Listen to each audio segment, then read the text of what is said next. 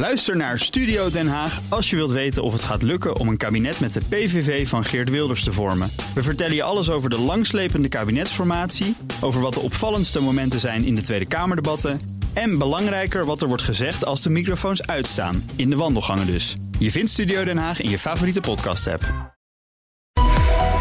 Na vier jaar Trump komt vandaag Joe Biden aan de macht. En wat dat gaat betekenen voor Nederland, voor Europa, dat bespreken we het komende kwartier met Jaap de Hoop Scheffer, voormalige NAVO-chef en oud-minister van Buitenlandse Zaken en minister van Staat. Goedemiddag, van harte welkom. Goedemiddag, dank. Ja, u heeft Joe Biden wel eens ontmoet hè, in uw tijd bij de NAVO. Wat was uw indruk van de man? Het is uh, de man zoals hij ook uh, op de televisie overkomt. Uh, het is een rustig pratende, uh, opererende man. Hij was toen uiteraard vicepresident in de jaren die u noemt. Gepokt en gemazeld in de internationale betrekkingen. Hij loopt al veertig, vijftig jaar mee. Iedereen kent Joe Biden. Joe Biden kent iedereen. Dus wat Europa betreft uh, uh, zal dat in ieder geval een bekend gezicht zijn uh, in de relatie met de Verenigde Staten. Ja, en d- dat bekende gezicht, gaat dat nog veel voor ons? Hè? Ik redeneer eventjes vanuit de Nederlandse luisteraar of de Europese luisteraar in de omgang met de NAVO en met Europa. Nou, hij zal, hij zal uh, hele warme woorden spreken over de NAVO. Hij is ook de NAVO zeer toegedaan, in tegenstelling tot zijn voorganger. Maar hij zal wel ons uh, Europeanen de boodschap meegeven. Moet je goed luisteren, vrienden. Uh, wij zitten met jullie in de NAVO. Mm-hmm. A, je moet aan die NAVO behoorlijk betalen. Dat doen we niet. Dat zal hij in iets beleefdere termen zeggen dan, uh, dan Trump dat deed. Maar daar komt het wel op neer. Europa, Europa, hou ook je eigen broek op. Je kunt niet bij iedere crisis die zich voordoet op de deurbel van het Witte Huis drukken en aan de Amerikanen vragen: kunnen jullie ons alsjeblieft uit de brand helpen? Met andere woorden, die transatlantische relatie zal niet weer zijn uh, uh, zoals ze vier jaar geleden was, toen Obama het Witte Huis verliet. Uh, en dat heeft als, als een van de belangrijkste redenen dat Bidens buitenlandspolitieke agenda zal worden gedomineerd door de relatie met China. Uh, en dat is voor ons Europeanen ook van uitermate groot belang. Dat is de kern, de rivaliteit tussen de twee supermachten, Verenigde Staten en China. Nog even over die, uh, dat strenge toezicht van Trump op, de, op die NAVO-bijdrage. Wat vond u daarvan? Ja, daar had Trump gelijk. Ik was het niet vaak met hem eens. Uh, en hij, hij uh, formuleerde het af en toe wat boertig, om het zo te zeggen. Maar hij heeft natuurlijk wel gelijk. Ook in Nederland bungelen we in voetbaltermen uh, onderin het rechte rijtje.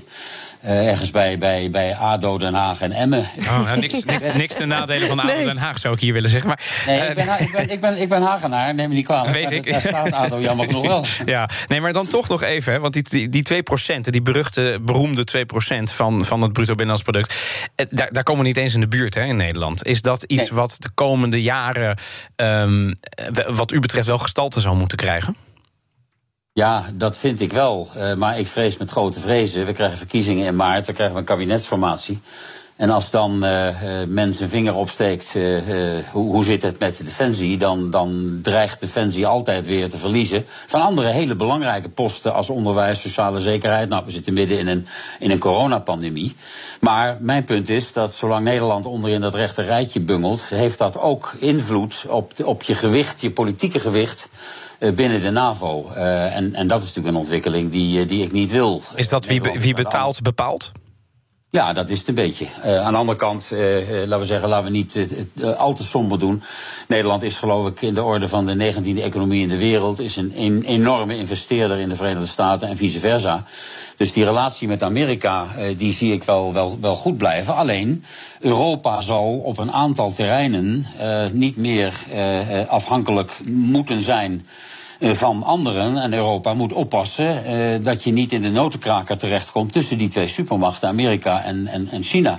En daarom dus is mijn devies, ik heb wel eens eerder gezegd, ik word steeds meer en meer Europeaan. Mm-hmm. Ik ben uiteraard een groot fan van de NAVO. Ja. Want Europa zal op een aantal terreinen echt zelfstandiger moeten worden. Uh, de Chinezen.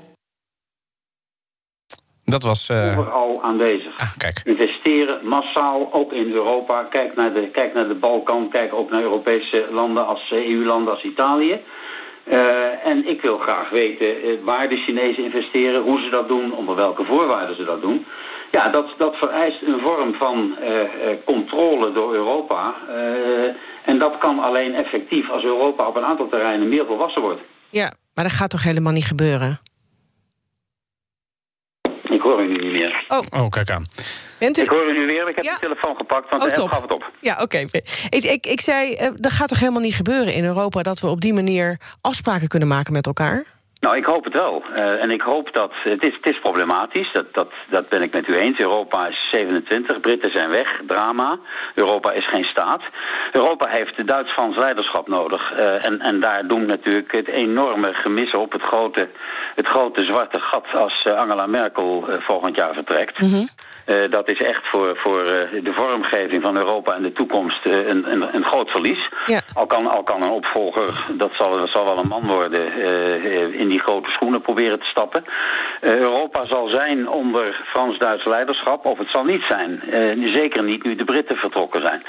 Uh, en dat Europa zal dus op een aantal terreinen, we hadden het al over defensie, over, over verdediging, maar ook op het punt uh, van zijn, zijn industriebeleid, van zijn handelsbeleid, van het, van het verstevigen van de positie van de euro uh, zijn, zijn, zijn mannetje moeten staan. Uh, en dat is op dit moment nog niet het geval. En wat we aan Europa hebben... Denk even aan het corona-herstelfonds. Denk even aan de commissie kan gaan lenen op de internationale kapitaalmarkten. Dat is allemaal omdat Angela Merkel bereid was over haar schaduw heen te springen... en te zeggen, dit moet gebeuren. Anders hebben we in Europa met een sterk deel en een zwak deel. Ja. En dat werkt op den duur niet. Maar als we ook gewoon even naar onszelf kijken... dan denk ik, ja, we kunnen qua defensie houden we niet eens onze eigen broek op. We nemen wat dat betreft die twee procent-norm niet echt heel erg serieus... Um, bij pas, pas het laatste jaar of twee is er wat meer geld gegaan naar defensie... Moet je dat niet eerst doen voordat je überhaupt met elkaar kan gaan praten... over een gemeenschappelijk, nou, gemeenschappelijke defensie? Nee, maar ja, ik, het gemeenschappelijke defensie in, in Europees verband... Eh, strategische autonomie, eh, dat soort woorden hou ik niet zo van. Als je in de diplomatie niet meer weet hoe je iets noemen moet... dan noem je het strategisch. We hebben het niet over een partnerschap, maar een strategisch partnerschap. Wat is inhoud, weet niemand. Uh, maar auton- autonomie, volledige autonomie op het gebied van defensie... Uh, dat zie ik niet gebeuren. Dat kan ook niet, omdat dat uh, zou strijden uh, met datgene wat in de NAVO gebeurt. Maar, mm-hmm. ik zeg daar wel uitdrukkelijk bij... Uh, geen Europees leger, maar wel een Europa... dat ook zonder de Amerikanen uh, op eigen benen kan staan, militair. En daar zijn we ver vandaan. Maar dat betekent dus niet dat je een Europees leger krijgt... dat onder het Europees parlement zou vallen of, of, of in wat iets meer zijn. Nee, maar goed, als alle lidstaten er zo in staan in de wedstrijd... als Nederland, dan kom je daar ook niet echt. Nee, dan kom je, dan kom je helemaal nergens. En daar komt nog bij dat we de Britten ook al kwijt zijn. En als je ziet wat er van Europa en defensie overblijft... dat zijn dan in feite alleen de Fransen. Want de Duitsers hebben om historische redenen nooit de neiging... om, om, om de troepen aan te voeren als het gaat om militaire operaties... en, en, en, en het inzetten van militaire macht. Dus je zult de Britten er op een of andere manier bij moeten houden. Maar ik ben het met u eens. Het stelt, het stelt tot op heden, helaas, helaas, helaas, zeg ik... stelt het buitengewoon weinig voor.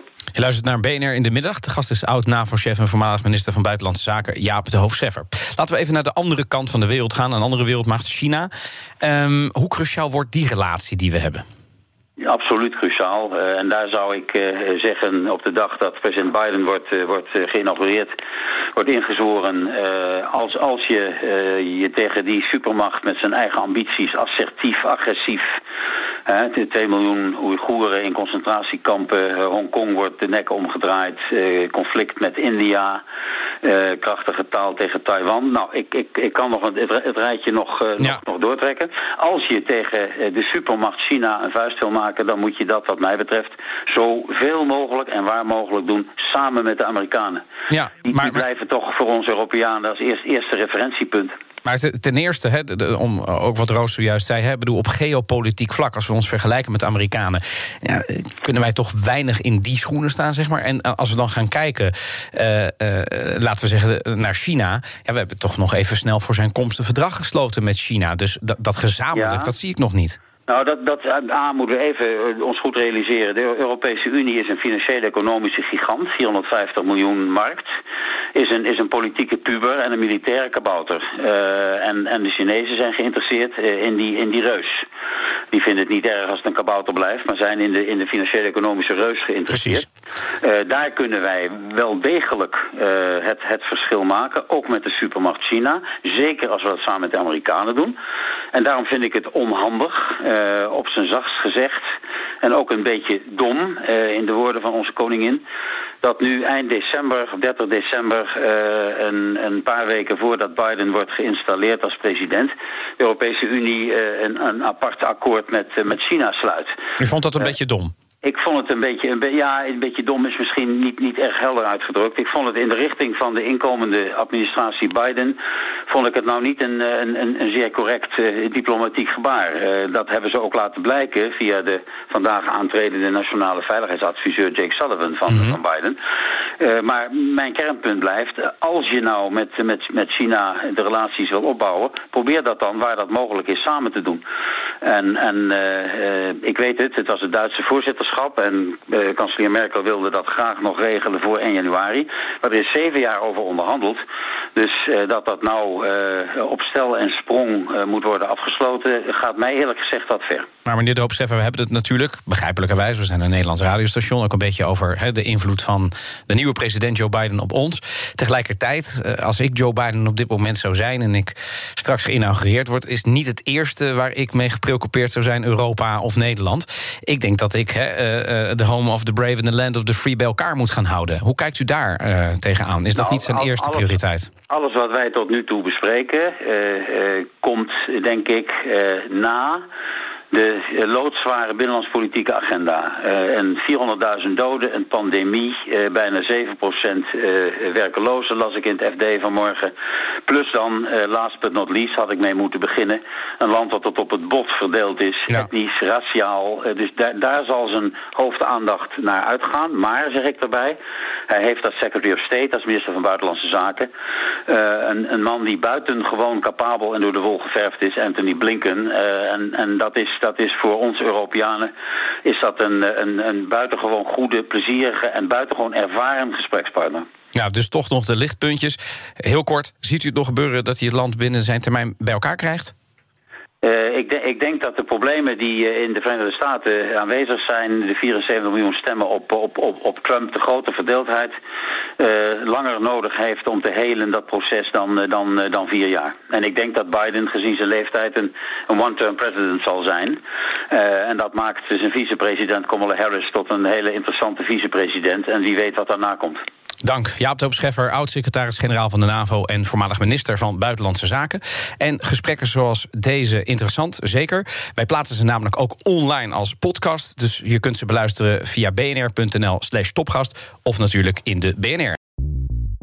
Bij B N R ben je altijd als eerste op de hoogte van het laatste nieuws. Luister dagelijks live via internet. Bas van Werven. En heel langzaam komt de zon op rond dit tijdstip. Je krijgt inzicht in de dag die komt op B N R, het Binnenhof in Nederland en de rest van de wereld. De Ochtendspits. Voor de beste start van je werkdag. Blijf scherp en mis niets.